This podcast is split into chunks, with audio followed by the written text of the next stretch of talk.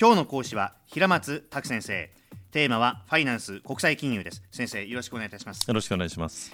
前回は財務諸表のお話をしていただきました。投資家や債権者などへの企業情報開示のための資料ということで、まあ、要は信頼を勝ち得るための資料ということで大事だというお話でしたけれども、今回はそのうちの貸借対照表とか損益計算書、前回も話ちらっとありましたけれども、こちらの話をまあ簡単に説明していただくと。そうですね、はい、あのそのふたつの書類について簡単にお話をしたいと思います。お願いします。でそのためにまずですね、あの企業のその営業活動のサイクルということを考えてみたいんですけれども、はい、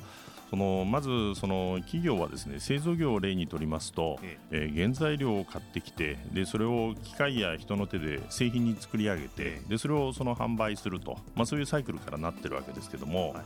あ、その間にですね、手元にあったお金が原材料に姿を変えて、まあ、在庫となって、でそれが加工されている間は仕掛かり品という形に姿を変えてですね、仕掛かり品、はいはい、でさらに完成して、まあ、製品と、まあ、そういう形のこう在庫になるわけですね。でそれが販売されるとですね、まあ、あのお金になるわけですが、えー、信用販売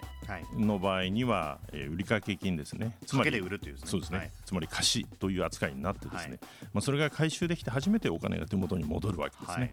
はい、でつまりその企業が持っていたお金がその原材料在庫、仕掛かり品在庫、製品在庫、売掛金と姿を変えて、で通常はその利益を含んでより大きなお金に戻ってくると、まあ、こういう営業活動のサイクルになっているわけですね、はい、でこの営業活動のサイクルとその、えー貸借対照表の関係なんですけども、はい、普通はですね、その原材料購入の担当者は売掛金がお金に変わる、つまりその前の営業サイクルが完結するまで次の仕事を休んでるわけではないわけですね、はい、で定期的にその原材料を補充のためにまあ購入して、でそれをその製造工程に送り込むわけですね、まあ、そういうふうにその企業の営業活動は連続的継続的にまあ循環が続いているわけです、はい、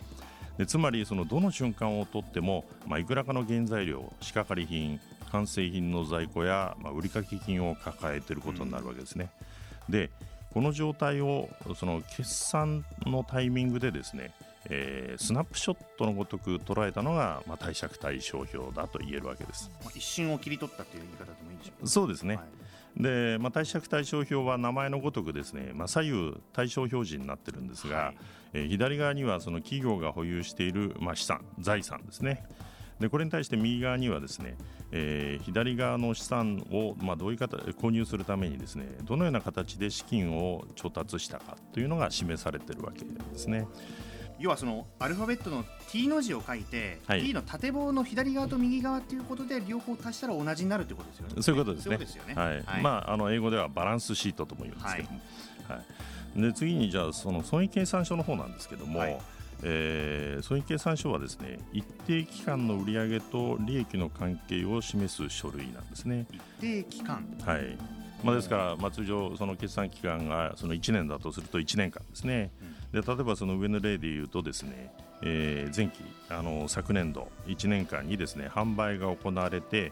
その企業の手元から離れていった商品についてですね、原材料の購入に始まって製造や輸送、保管、でその他のために諸々のこう費用がかかっているわけですね、はい、でその販売によって得られた金額からこれらのその諸費用を差し引いたものがまあ利益となるわけですけども、ええ、まあ、ポイントはですね、この期間に販売された商品にかかった費用であって、はい、えー、ですから昨、えー、前年度ですね、うん、にあの販売された商品にかかった費用であって、前年度に仕入れられ仕入れた原材料でもですね、前年度に販売された商品に使われてなければですね、あの前年度の費用には含まれないんですね。えー、で、まあ、この費用のうちにはですね、その原材料や生産のためのその労賃のようないわゆる原価ですね、それから販売のための宣伝やその人事経理などの管理部門の人件費のような、えー、販売費、一般管理費、それから借入金に対する利息のような営業外費用で、さらにはこう税金などさまざまなまあ種類があるわけですけれども、まあ、これらをその段階的に売上から差し引いていって得られるのがですね、売上総利益、営業利益、経常利益、当期純利益、まあ、な, などのその各段階のまあ利益ということになるわけです。これが今その、えー、損益計算書のお話ですよね。そうですね、あのまさにこの、えー、この利益を出すためのものがその損益計算書だと思っていただければいいと思います。でこの貸借対照と対照表と損益計算書、このふたつを見ることで、まあ、企業の財務内容をかなり知ることができます、はい、これはその現状の分析のみならず、まあ、見通しにも使われる、うん、使えるわけです、はい、これどうでしょうね。今このお話伺ってて自分の仕事今の